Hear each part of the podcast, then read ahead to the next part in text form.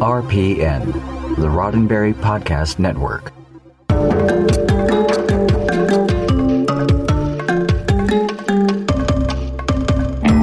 Seven o'clock on the Tuesday night.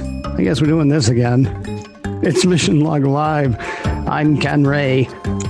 And I'm John Champion, and you, yes, you, are the reason that we're here. This is the show where we get together with you, our Star Trek pals, and we talk about Trek and other things, whatever's on your mind. Now, I'm not so good at mind reading, so you've got to meet us halfway there. Give us a shout. There are a few ways to do that. You can click on the link to our Zoom meeting, or you can use the one tap from your smartphone. You can also call me. Don't be afraid. You can call me. Maybe it's late, but just call me.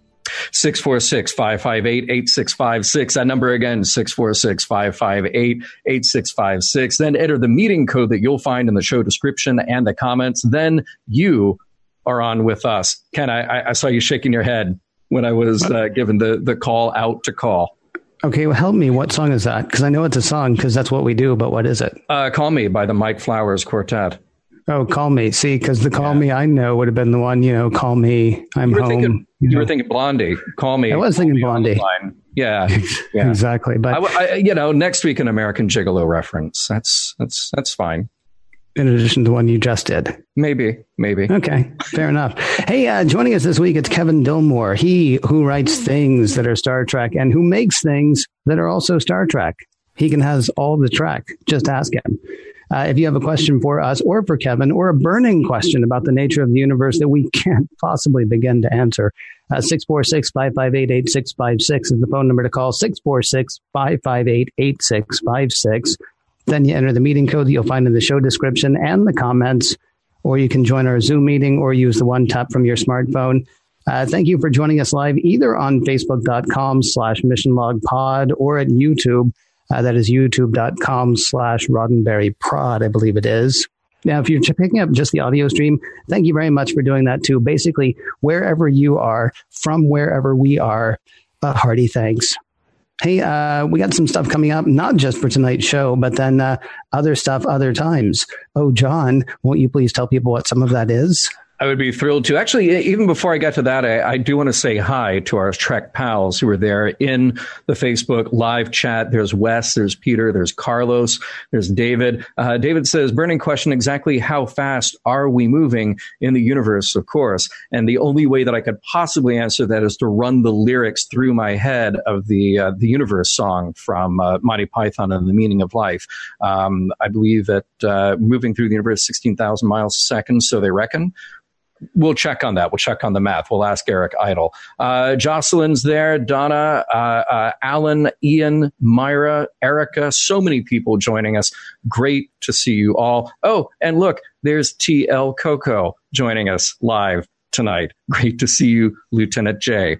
So, Ken, as you mentioned, there's a lot coming up. Well, on the live show, yes, we always like to sprinkle in a guest or two, but we also love to hear from you. Now we want you to call in when we have a guest like Kevin tonight, but we are also planning some more open Q&A shows as we wrap up the season and then as we get closer to the end of the year, well, we have some Star Trek Discovery mini episodes to look forward to. There was a teaser image just came out the other day. Did you see that, Ken? It was uh, Rainn Wilson and uh, two people painted green. I'm just going to go ahead and assume that they were Orions.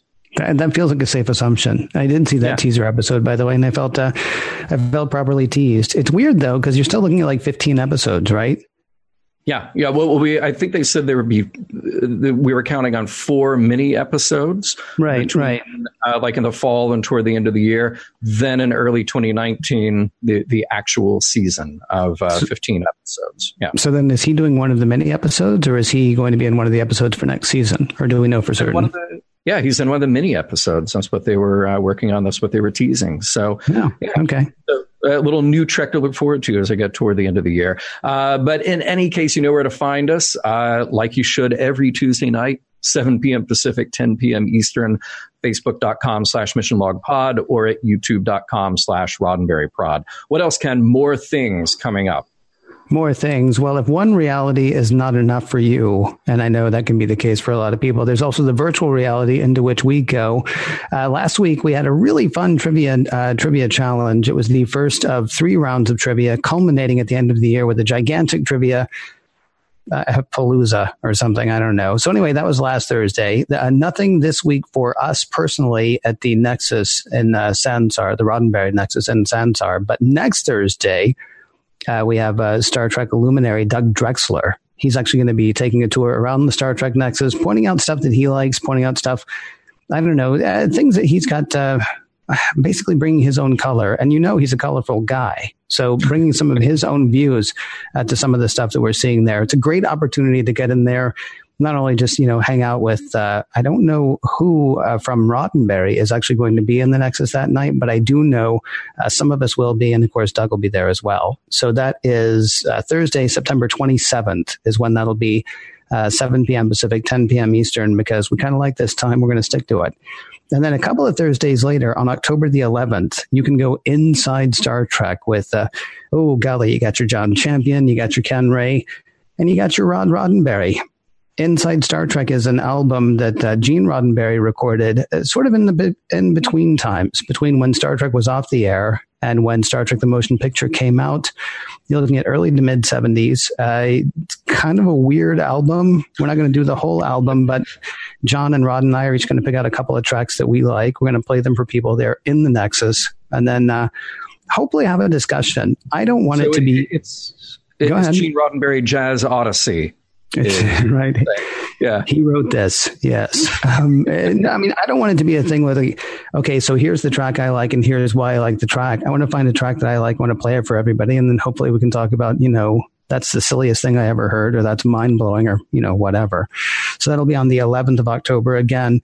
Uh, 7 p.m. Pacific, 10 p.m. Eastern. And then the trivia challenge continues again. Thursday, the 25th of October, will be round two. And then, uh, gosh, sometime in November is round three, and you'll never guess what happens in uh, in December. Uh, that's when we wrap that up.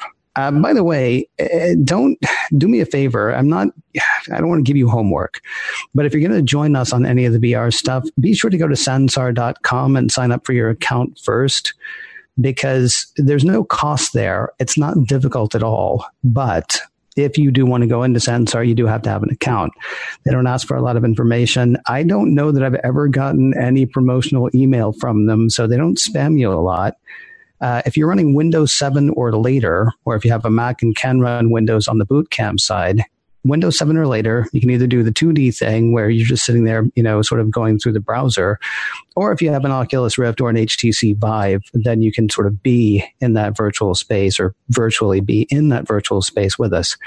So a few different ways to access it. And our hope is that we're able to gather people like we do here or like we do in Vegas during a convention or at any other convention. Hopefully we get people together and we talk about some really cool, really interesting Star Trek stuff. So sansar.com to set up your account, and then every other Thursday night in the Nexus uh, for the foreseeable future. And of course, that's always there for people to check out as well. So there's that. Yeah. Hey, and uh, congrats to Ascertain, who won the uh, trivia challenge last week, and he will move on to the uh, the final round in December. And while I'm giving more shout outs, uh, John Cooley, Lisa, uh, uh, Kim, Casey Shafsky, what up, Casey, Joyce, Earl, and then Erica. Erica says, "Thanks for calling me out. Dream realized. Isn't that nice?" That's uh, I'm so glad we can make a dream be a reality for you, Erica, who's actually sporting the top fan tag uh, as as I see a few of these out there happening, and uh, there's Steve Sheridan saying hi to us as well. So uh, very nice to see everybody there. Uh, Ken, we're we're just seconds away from introducing our guest, but we'd like to check in with the poll. Uh, last week, we asked a poll question as we do every week. And we asked you, uh, because we had Ben Robinson, Star Trek expert, on a guy who knows a thing or two about Star Trek. So we asked you, what, what, what's, what do you grok? Is it the in front of the camera stuff? Is it behind the scenes stuff? 45% of you said in front of the camera, 55% of you said behind the scenes. You could interpret that question however you want. Would you rather work in front of the camera? Would you rather work behind the scenes? Or as a fan, what do you dig? Is it just watching the shows or is it learning about all the, the tips, the tricks, and, and all, all the effort that it took to put it on screen? But uh, a, a slim majority of you said you really get into the behind the scenes stuff of Star Trek. I thought that was pretty cool. That is pretty cool. Now, uh, you, as you pointed out, there are a couple of different ways that people could have taken that question today. Uh, there are not a couple of different ways that you can take this question. This is basically a not even a math question, but a quantity question. Uh, yes, it's probably too early to be thinking about Christmas, except as the song goes, we need a little Christmas or something. The question we have today is how much geek is on your Christmas tree? Now, because it's a either or sort of thing, the question we have is, is it less than a quarter of your tree is geek or more than a quarter of your tree is geek? I will tell you honestly, my intent around Christmas was to never have any geek on my tree. And then people find out you like things. Like they find out you like Star Wars, they find out you like Star Trek, and all of a sudden, a significant portion of my Christmas tree uh, is all kinds of geek stuff, even though I've never bought a single geek ornament, I don't think. So the question we have, uh, how much of your tree or how much geek, excuse me, is on your Christmas tree? Less than a quarter or more than a quarter? Right now, less than a quarter is at 65%. More than a quarter is 35%. And I actually, I kind of want to see uh, both of those trees. yeah. Yeah. I'm a little surprised. I, I think I, I, started out with uh, an unintentionally geek tree you know, mm-hmm. sort of a normal tree. And then, like you said, an ornament or two comes in. You got your Spock, you got your Enterprise. And before you know it, you, you got the Tribble ornament, you got all that stuff. I, I even, I, I mix my Star Wars and my Star Trek. I even have, I believe, a Back to the Future ornament. I even believe that I have the, uh, the Bandits Trans Am on there, just, just hanging out. Yeah. That's, yeah. that's not geek though. That's just cool. It is. I, I think anyway. Yeah. You've also got a, uh, you've got a felt Wesley. I, do, you know, I don't somebody, know you got that. I don't know how you got that. Felt Wesley. Yeah, yeah, yeah. that's true. so why are we talking about Christmas ornaments anyway? I, I, probably because of tonight's guest. If you've been to a major convention in the past few years, you've seen Kevin Dilmore there. And even if you don't know him by sight, uh, you're more than likely very familiar with his work. His name is all over Star Trek novels and short stories like Starfleet Corps of Engineers, often paired up with Dayton Ward. And if you don't know Kevin that way, you might have some of his other work in your home hanging from your tree, maybe. You know, those cool Star Trek keepsake ornaments that Hallmark keeps making year after year after year. Uh, Kevin Dilmore had a hand in those. So please, a hand, won't you, for Mr. Kevin Dilmore? Oh, thank you very much. It's a lot of fun to be here. And I, I, I don't look geeky at all in this thing.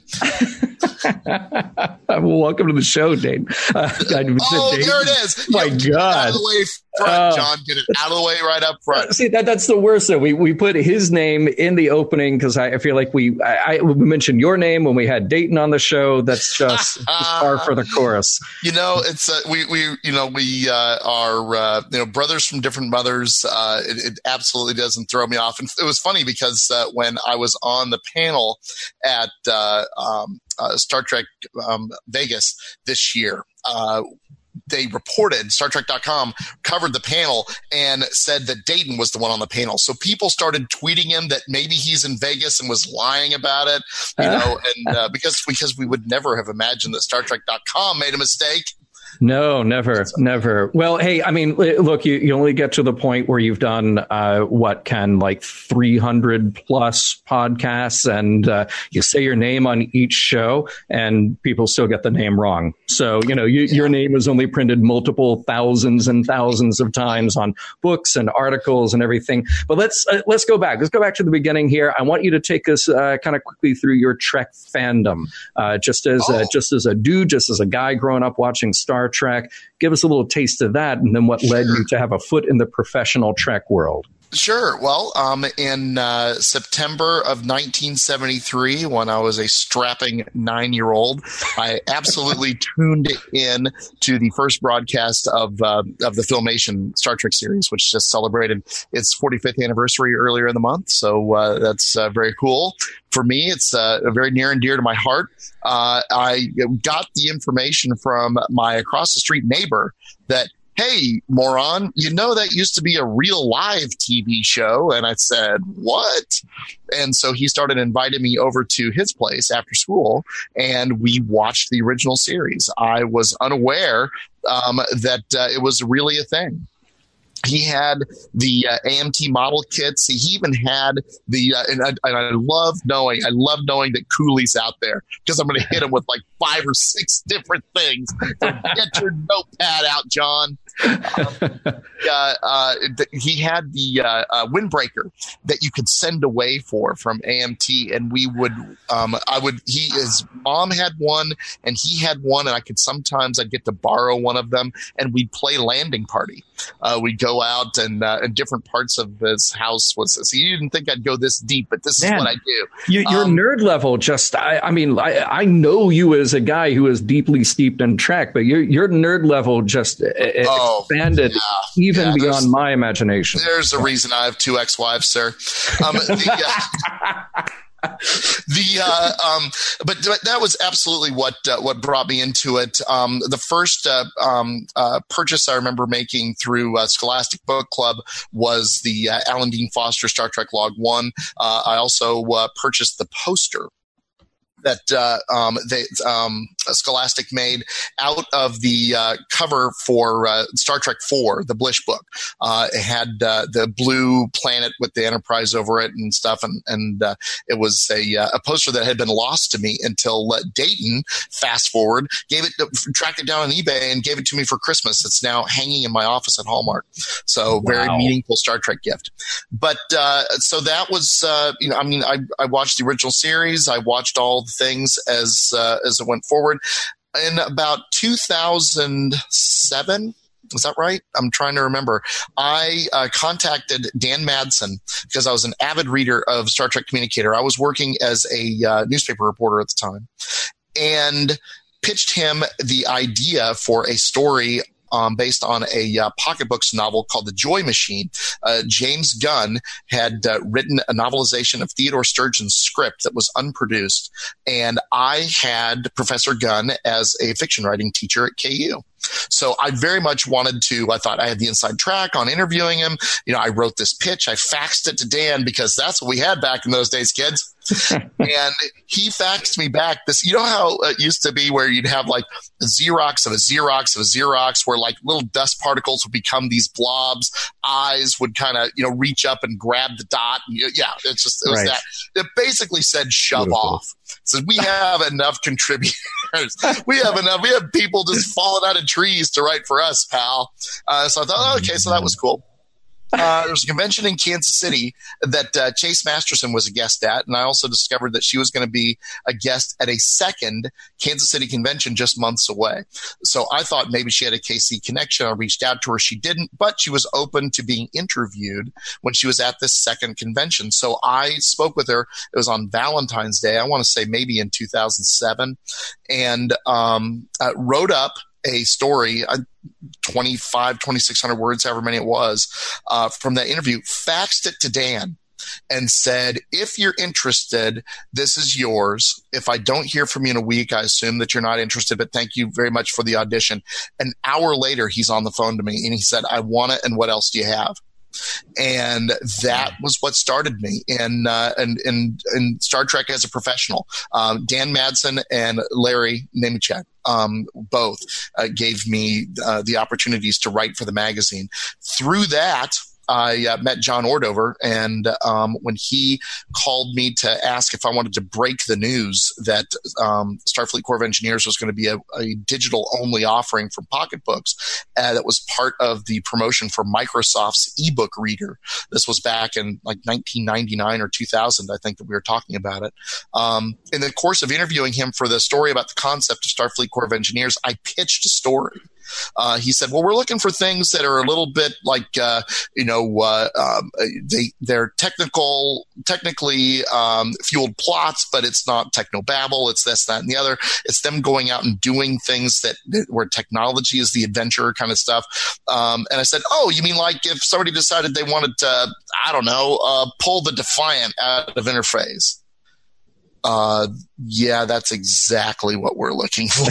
and I said, uh, so can I pitch that? And he said, sure, that sounds great. And uh, hung up from him, immediately called Dayton and said, I've got myself in a world of crap, uh, and I need you to help bail me out. And so that's that's what started our fiction writing uh, uh, duo. And uh, and I have written Star Trek only rarely uh, by myself. Um, in fact, I think uh, maybe once, um, because uh, that to me the, the the fun of it is breaking the story and breaking it down. I just I just don't feel like I'd want to do it without him.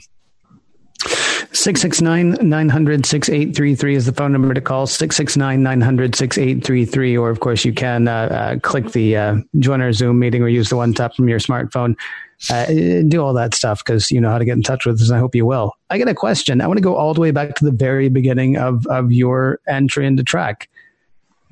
On the one hand, it's kind of strange to me that your first introduction would have been the cartoon because they just sort of start the cartoon without any kind of introduction. But then I remember that's how they started the Man Trap as well. We didn't know who Kirk was. We didn't know who Spock was. We didn't know who anybody was we're just like in the middle of this story all of a sudden. These guys are old friends, and here's this guy's ex girlfriend. And why do I care? Because who's that guy to begin with?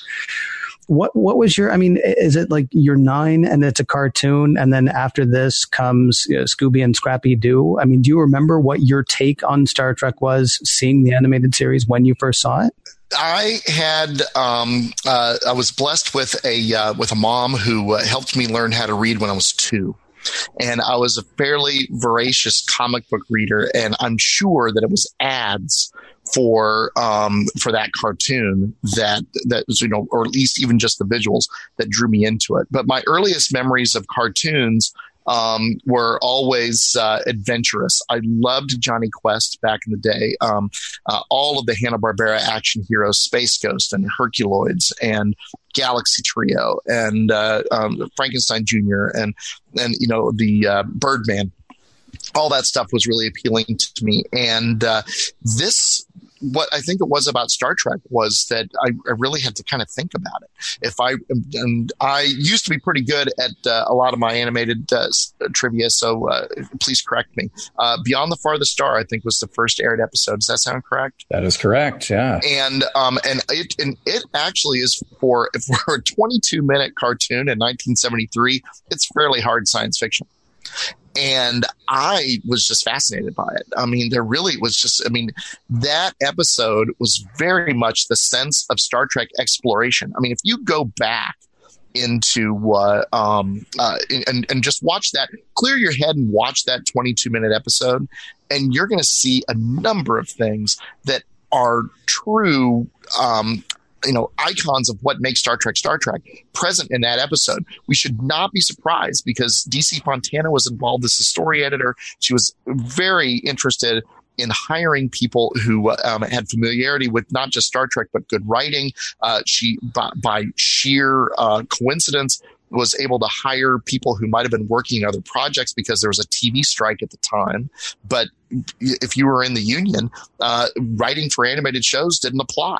So they, it was a way for her to give work to people who weren't able to get work and a way for us to get master storytellers working on it on a cartoon series um, that, uh, you know, by all other accounts shouldn't have been any better than Gilligan's Planet.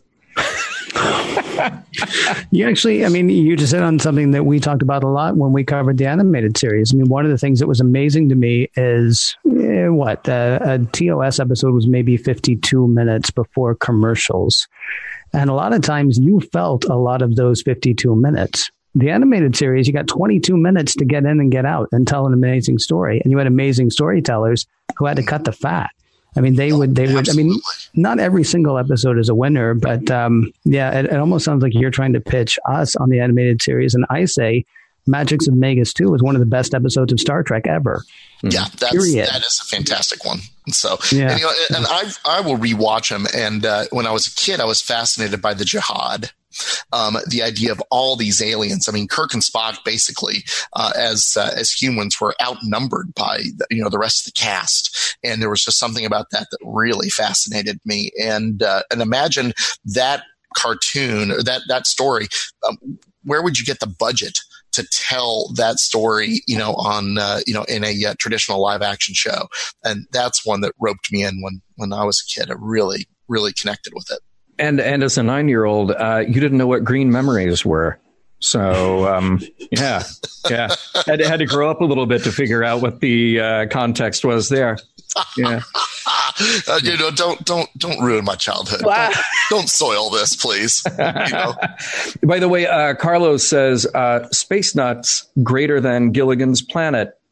Hmm. Far Out Space Nuts. Well, Yeah. okay, remember that Gilligan's Planet was animated and Far Out Space Nuts, if I remember correctly, was live action. Live action, Chuck McCann, uh, Bob Denver, produced, of course, by Sid and Marty Krofft. I mean, it was an ambitious show. And like every Sid and Marty Krofft show, lasts about one season. And you go, Yeah.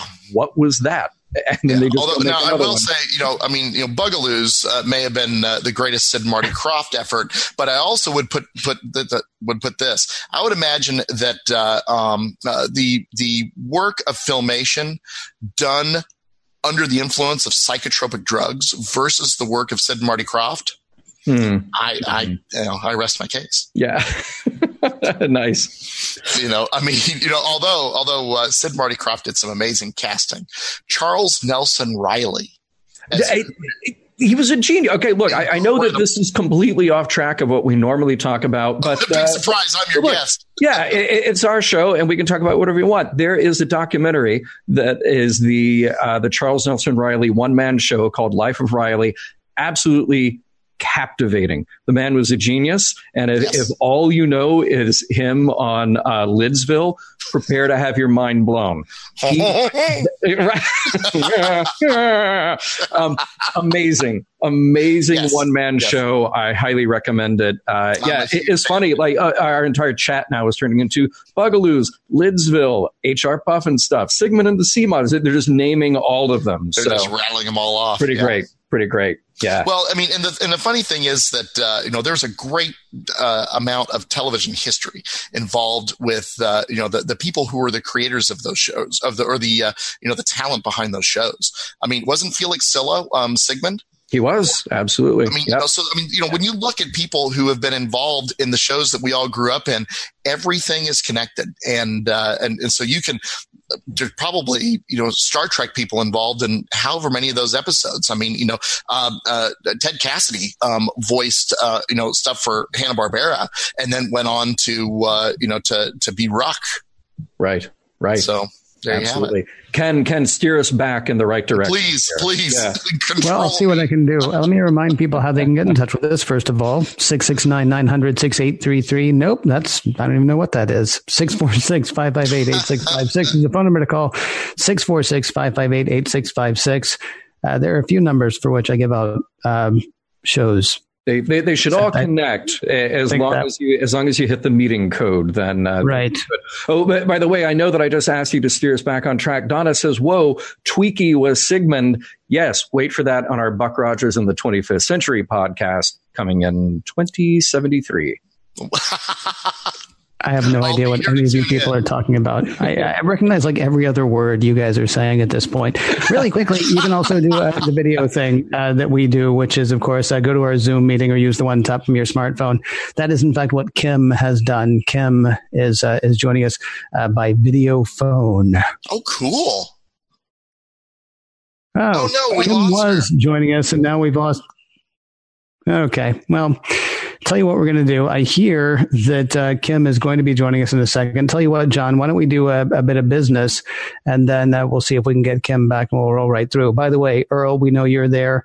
Uh, uh, Cooley, Uh, hmm, I don't know. somebody is Sounds here as well, so we'll get to them.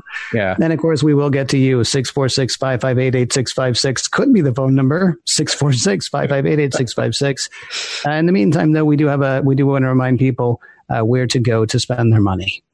Yes, so uh, that place where art and commerce bump their heads, we would like to remind you about our shop conveniently located at missionlogpodcast.com. What you do is you go there in your web browser and then you look in the upper right hand corner and you click on shop. Because what we have done is we've taken the best of our classic collection and then some amazing new designs by our friend Carl Huber, and we throw them all in there on all kinds of merchandise. Uh, Ken, what kind of designs might one find if no. one were to go to the Mission Log shop?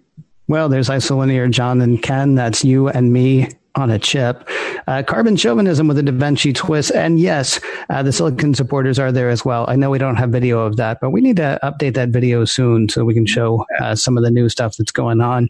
Uh, your favorite lieutenant and mine, Lieutenant J, is in the house and can be on your shirt, can be on your tapestry, can be on your mug, can be wherever you want Lieutenant J to be. And isn't that the world we all want to live in? Uh, bonk bonk on the head since 1966. Nova Squadron is represented. And we got some old favorites. We got the Ditalics Mining Corporation. Uh, you can be cool as Kirk if you want to. Ethos, pathos, and logos can be right there. Right where? Well, on all kinds of things. Like uh, I know I just named them, John, but I feel like I stepped on your line. So, so what kinds of things could people get these uh, these things on? Oh, uh, uh fidget spinners, uh, photo no. candles, no, no car mats. No, no, no. Okay, coming soon. No, for, for the time being, t-shirts, mugs, right. stickers, right. notebooks. Wait for it. Drum roll, please. Tapestries. Tapestries, yes. yeah. Tons of stuff to check out and make your own truly unique Trekish gear. Get yours today at missionlogpodcast.com. Just click on shop and uh, just, uh, just a world of exciting Mission Log merchandise for you there. So remember to call in at 646 558 8656. We have all these nice people waiting to uh, to chat with us, to chat with you, to chat with our guest, Kevin. Uh, who we going to first? I think we've got, uh, do we have Kim back? Or we going to Earl? Um, there actually looks to be nothing queued up right now. So, so why don't we say something fun to Kevin? Oh, hey, Kevin. what up, dude? I'm all ready for be fun. Bring on the fun. Kevin, I actually I have a question for you. So we, we mentioned Dayton at the top of the show. Dayton has been uh, watching and uh, chiming in every now and then. I, can you give us just kind of a rough idea of what the uh, what the breakdown and the workload is like?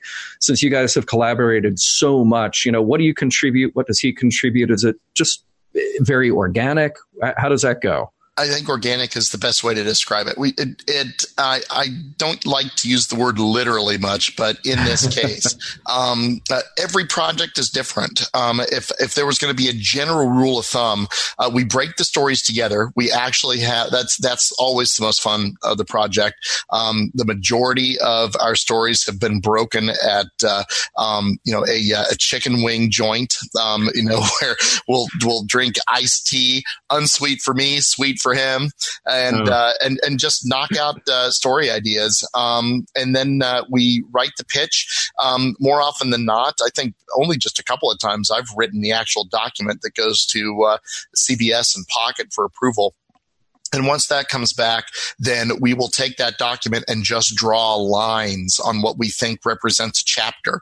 It could be several pages. It could be simply one line in the pitch. You know, I mean, Spock and Kirk figure out how to get in, you know, well, there's a chapter.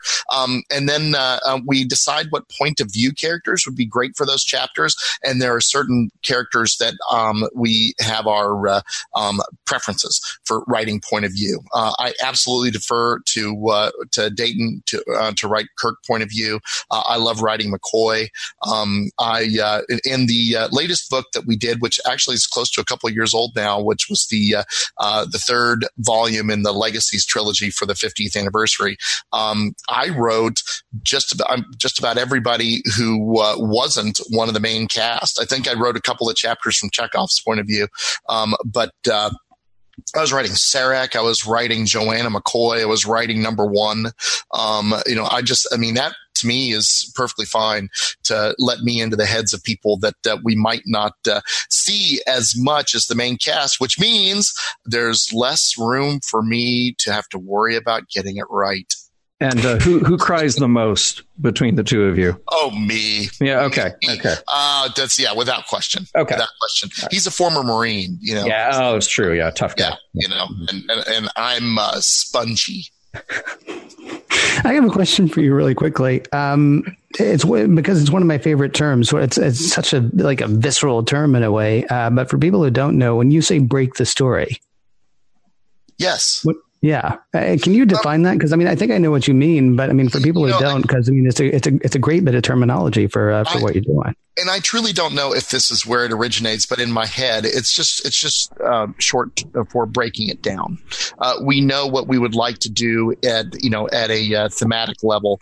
Um, we know what we'd like to do with uh, you know, hey, let's have an adventure about this, but to break down the elements of the story as far as uh, you know what uh, what scenes you know where I mean it's kind of you know the uh, uh, somebody told me this about a comic book, which I thought was interesting, was that uh, uh, to know about um, what goes into each panel, and then when you turn the page, uh, you can have all sorts of stuff happen in between that page turn you don't necessarily have to see.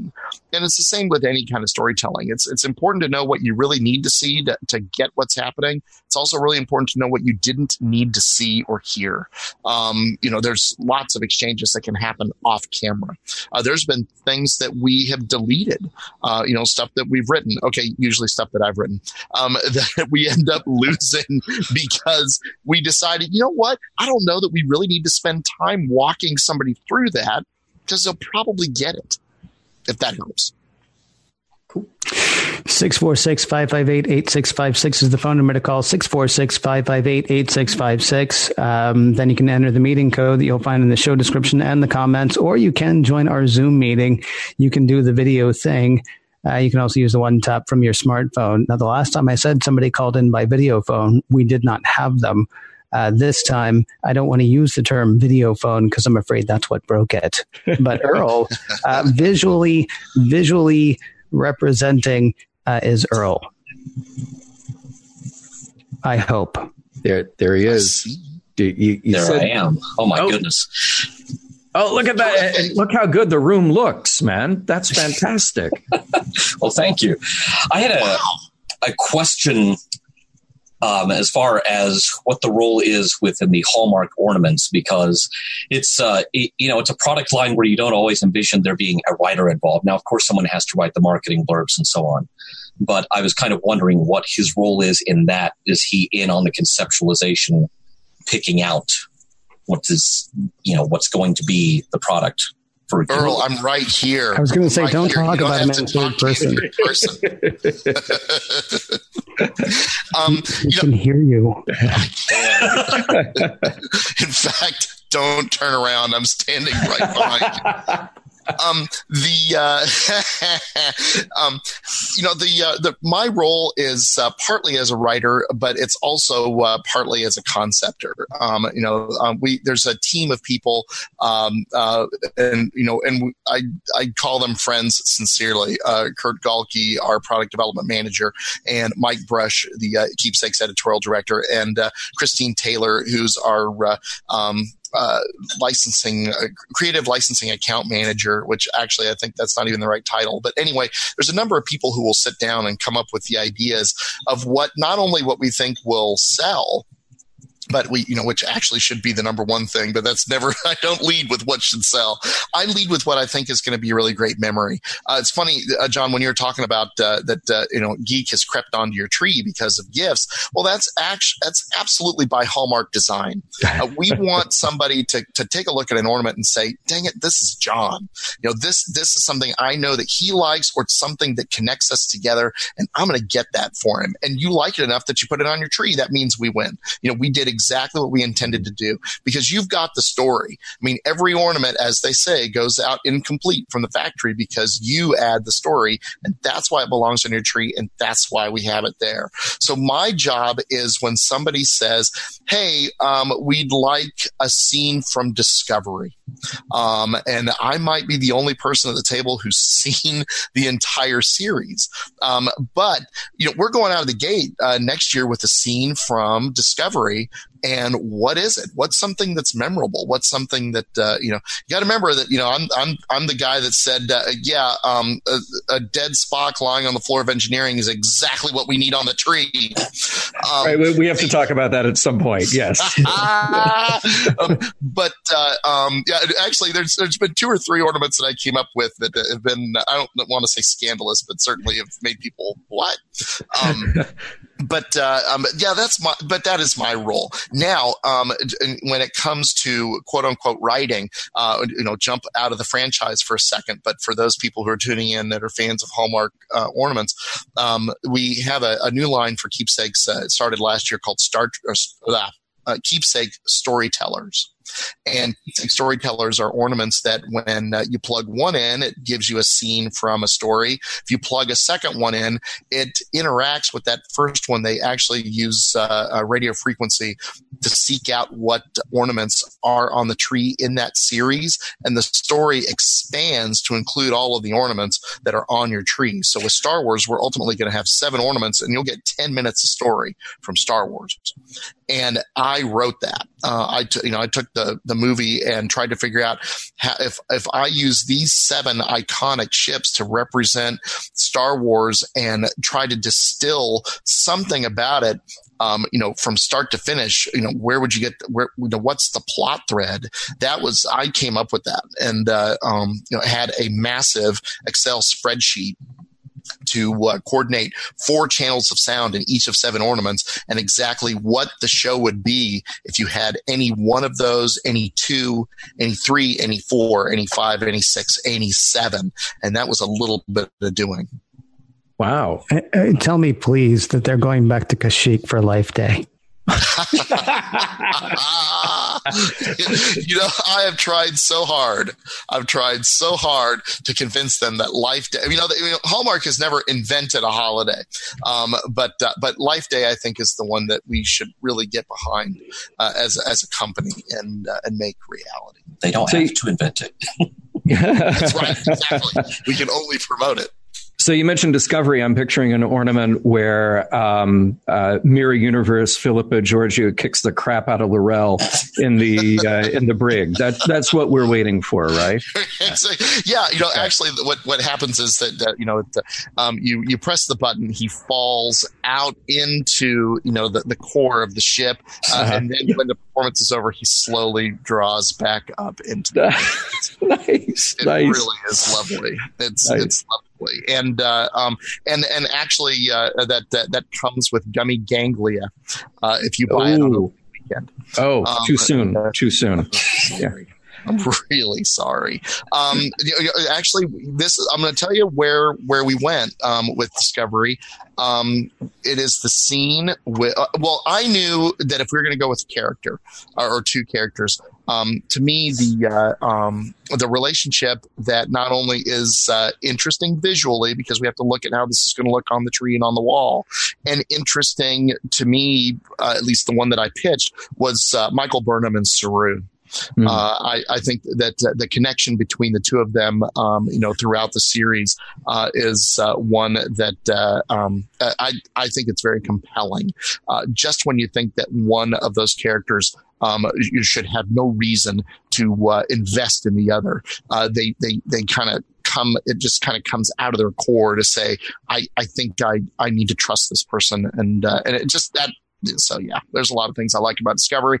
That is one of them. The specific moment that we decided to capture an ornament again because you know I mean I'm all about the dark humor uh, is uh, Saru passing uh, Captain Georgiou's um, belongings uh, in the case to Michael Burnham and. Oh which was actually a portentous moment and uh, yeah. you know in, in that part. And it had great dialogue. That's the other thing too is that you know it's kind of a uh, you know quote unquote multimedia experience. And uh, and we wanted some lines that just were uh, were compelling. And so that's what we went with. Uh, that's where the writer comes in. Nice. Nice. Uh, earl anything else on your mind tonight I well, I kind of wanted to plant the idea because I, in addition to the Star Trek ornaments, this year in particular is uh, is very expensive for me because I already have. You're welcome. A, a, yeah, yeah. Welcome, sir. Hey, I got already, college loan sale help. Well, I already had a friend of mine at STLV pick me up. Um, oh, Arex. I love nice. Um, oh, and, and I will tell you, I fought for those. Um, I wanted them for the 40th anniversary, and uh, and we uh, got them for the 45th. And I will. T- I'm, I'm pretty sure this is true. Um, you know, John Van Citters would be the person to uh, to ask for sure. in 45 years, I believe we are the first company to introduce and and sell um, a three dimensional rendering of both Arex's and M'Ress. And they're not even they're not even going on my tree because once I uh, I just moved, once I get everything set up in my room, I've got it figured out that if you stand them on something about the height of a tin of Altoids or something, they fit perfectly with the four inch Playmates TOS figures. Wow. Uh, okay. The 90s. So wow, that's cool. That's I can't take credit for that. Robert Chad was the sculptor, and uh, I'm I'm sure that between him and uh, and Kurt Galke, they were the ones who uh, wanted the dimensions. My goal was that they would potentially be compatible with our Star Trek Legends series. Um, but uh, Playmates figures, I was a huge fan of those back in the day. Yeah, so definitely thank you for fighting that good fight. Um, yeah, the one of the reasons this year is so expensive is because uh, there's also the Donkey Kong machine ornament. and now I, I wanted to plant the idea because several years back, you know, they did Pac Man, they did Galaga. And Yes, then yes. Tron Legacy came along, and I was thinking for sure the 1982 Tron arcade machine was going to be the ornament, and it wasn't. Um, there's still time to circle back for that one, by the way. But Star Wars and Star Trek both had fairly successful arcade games in the early 80s, Star Wars especially. And so if if the numbers are ever flagging on those retro arcade machines, you just need to double down on the licenses because uh, my action figures need a Star Trek machine to play on the bridge. Well, bless you, sir, because those are fantastic ideas. I will tell you this as the person who uh, um, absolutely helped uh, uh, get the uh, um, uh, the Tron light cycle uh, onto the tree. Um, we went back and forth and back and forth. Just, I mean, I came, you know, I was, I was, you know, ready to go to the uh, to the Hall family and say, how can we not do a Tron cabinet ornament? Uh, the truth of the matter is that uh, um, when you say double down on licensing, you you absolutely hit the nail on the head, um, and, and that's one of the things that we have to look at when uh, it comes to the vector graphic machines for the. Uh, for the Star Trek Combat Simulator, as well as the uh, uh, Star Wars Vector Graphic, that uh, is still one of my favorite machines to play. You're dealing Um, with Atari then. Yes, and there's and uh, and and and how does Atari exist right now? I think that I think it actually has been purchased by somebody. In fact, there's there's there's a, a 2600 emulator cabinet that's coming out uh, through a Kickstarter. I think I saw, but uh, yeah, so that's just yeah, it's the same. You know, it's it's one of the same reasons why uh, for the longest time uh, um, uh, uh, products for 2001: A Space Odyssey didn't come out. Um, it just it, it got such a, a tangle of who owns what. Or or another uh, better example even is uh, the uh, um, uh, Batman 1966 uh, TV series. Why wasn't it on you know home video for for so long? Well, I mean, between 20th Century Fox and ABC and Warner Brothers and and, and who knows what else, um, there's just it gets to be a tangle. Hey, Earl, thank you so much, man. Always good to see you. Thanks for joining in the conversation tonight. Thanks for having me. All right, we'll see you next time. Nice to meet you, Earl. Good to meet you. And let's see, I believe standing patiently by, we have John on the phone. John with the unlikely name Cooley. I have no idea who that What's up, John? How Okay, are you? How are you, pal? I'm- hey, tell, I'm tell, I, I great. paid by invoice. awesome. Good to hear it. Thank you. My daughter will happily eat tomorrow. Um, so listen, dude. So just a couple of things to throw at you real quick. Like, sorry, I got completely thrown off when you actually name checked me earlier because I was like, damn it, I didn't want him to, to see me sneaking in uh, the back door. yeah, that's uh, Um, Too bad. That's all right. That's all right. Um, couple of things. One, dude, it is a rad time to be a Trekkie from the '70s right now. I know you know what I'm talking about. yes, indeed. the other day, the other day, and I know that you do this too, uh, or at least I like to think that I'm not the only geek doing it. I can actually uh, sit in my office wearing a reproduction of a '75 kids Star Trek shirt, playing with a brand new Mego that I just bought at the store the other day Mhm. uh, while Star Trek plays in the background, and I dream about an animated series episode that never happened where the crew of the Enterprise meets the Harlem Globetrotters. So,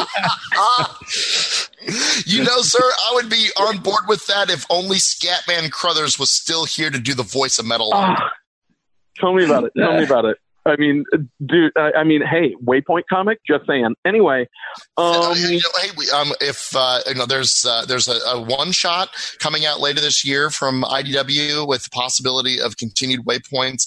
Uh, I, I mean, you know, uh, trust me when I say that uh, Dayton and I are uh, standing uh, ready with uh, with pitches to do that again.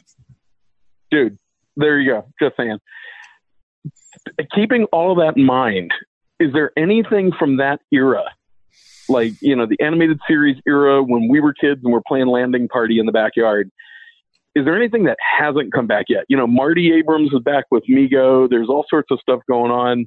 Like, is there something that you had when you were a kid? Because I, I can think of a couple of things for me, but is there something from back then that you're like, ah, that would be rad to see again? Well, you know, I almost got a choop. Uh, let's try this again. I almost chipped a tooth getting hit in the mouth by a tracer gun. So I don't care if those things ever come back. um, the uh, those are savage. They were savage. That's a great question. Um, you know, the uh, I love. I really did. I got as as dumb as it sounds. I got a lump in my throat when I saw that Gorn picture you posted. Um, Oh. of that uh, me go. Um, because uh, you know in in in my mind, uh, the uh, the Gorn, uh, you know, is supposed to look like uh, Vol in a Klingon outfit. Um, the Right. you know, because that's basically what it was. Um, or actually, you know what? That head was from the Lizard, uh, the uh, Spider-Man villain. Yeah, the Marvel Lizard. exactly. Um, Yep. The uh, uh, that's a great question. Um, you know, the, I think that uh, um, the toy that I had from those days that I got the most out of, um, aside from the fact that you know um, building the uh, AMT kit and and holding on to the secondary hull and running as fast as I can down the sidewalk, um, was uh, the exploration kit. Um, when AMT Ah. did the, uh, the the phaser communicator and tricorder, um, and that uh, was something that uh, that meant a lot to me. Um, even though the, my oversized hands, you know, for the for the uh, but it was the closest to uh, screen accurate props that we had from back in the day. And a little plug for Hallmark. Um, this year we have a tricorder ornament, which means that we have reproduced for the tree uh, a at least a Type One phaser, communicator, and tricorder. Um, and those things really do evoke for me that exploration set. Oh, that's rad.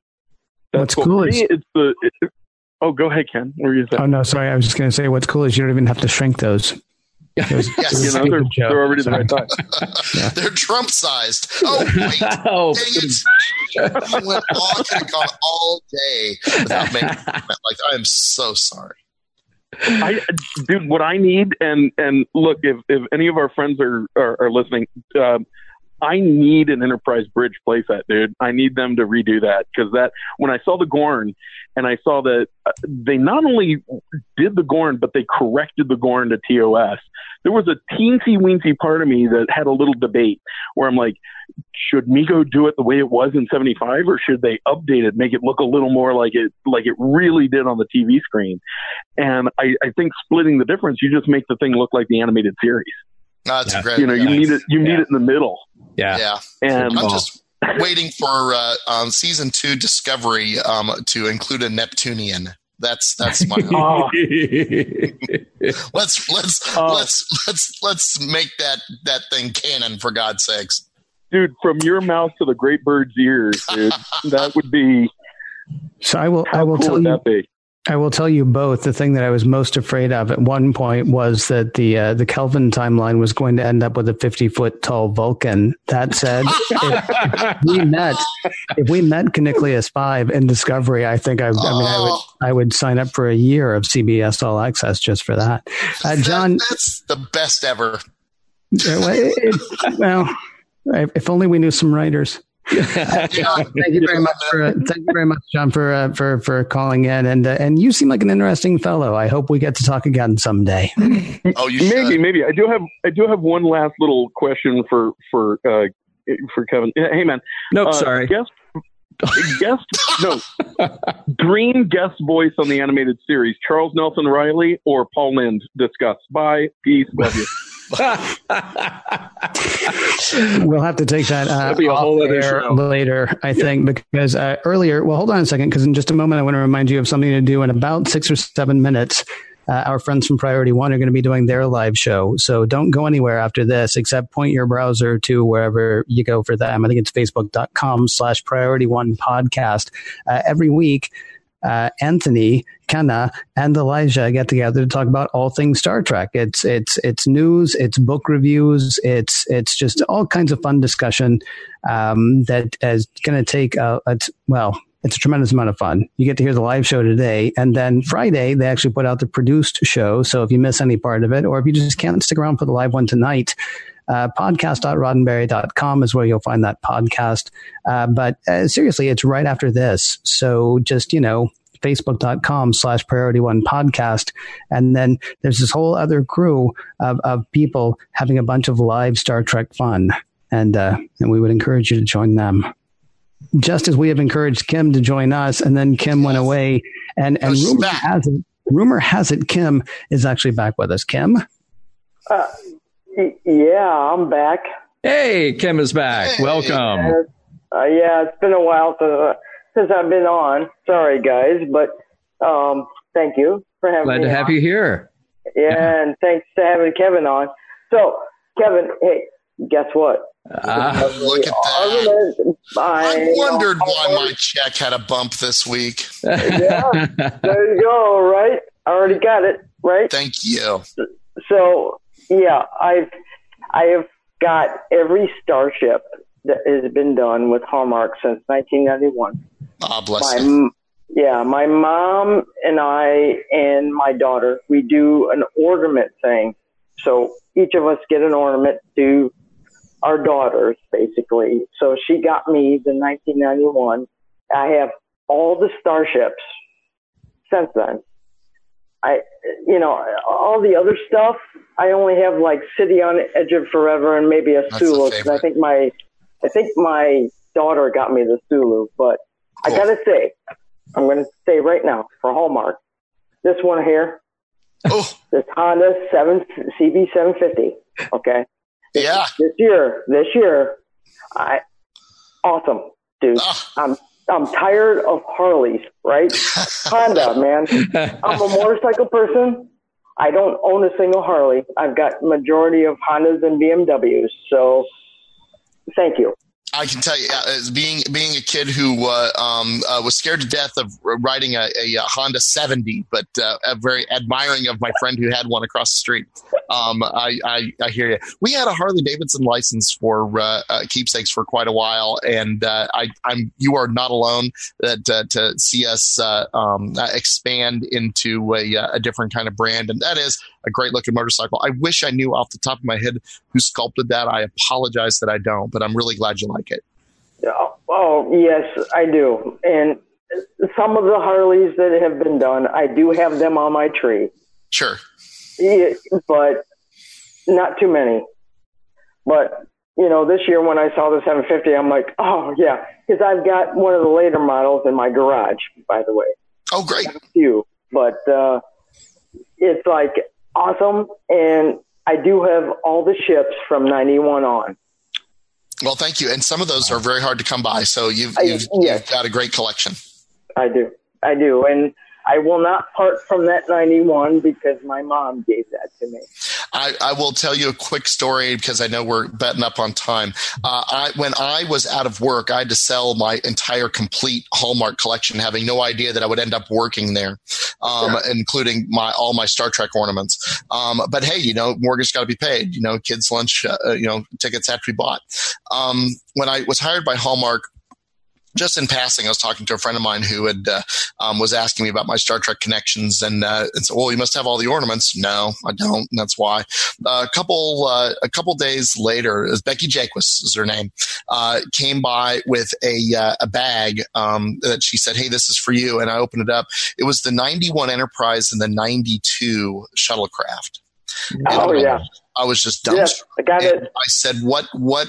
What are you doing? Uh, you have to know what these are. She said, well, yeah, but when those were brand new and I bought them in the company store, for whatever reason, I bought two of each of those and I had not, I had no idea why until you told me your story and I knew that these were yours. And I still choke up when I when I talk about it because it was a very meaningful thing for someone that I'd only known a short time, and uh, and and so that's and, and, that's but that's what it's like working at Hallmark. I mean, people live that brand, uh, and uh, and and so and those two ornaments are sitting on my desk at work. I don't even take them and put them on the tree because when I look at them, I think of Becky. I don't really think of anything else but just but just that.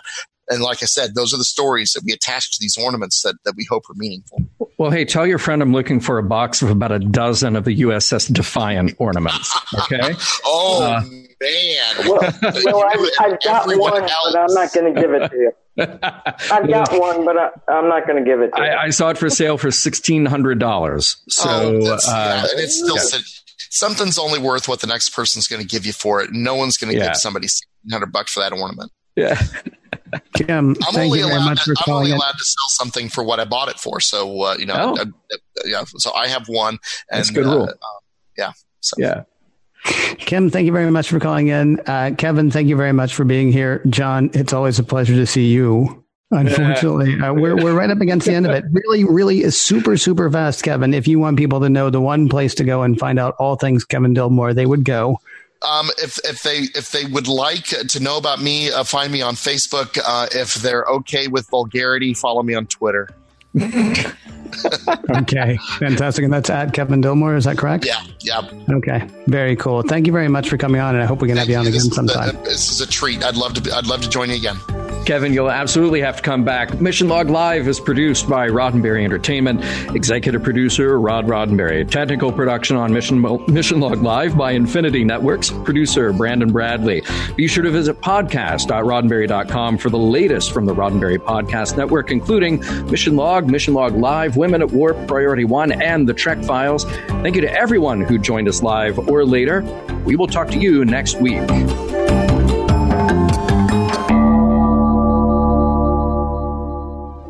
podcast.roddenberry.com, the Roddenberry Podcast Network.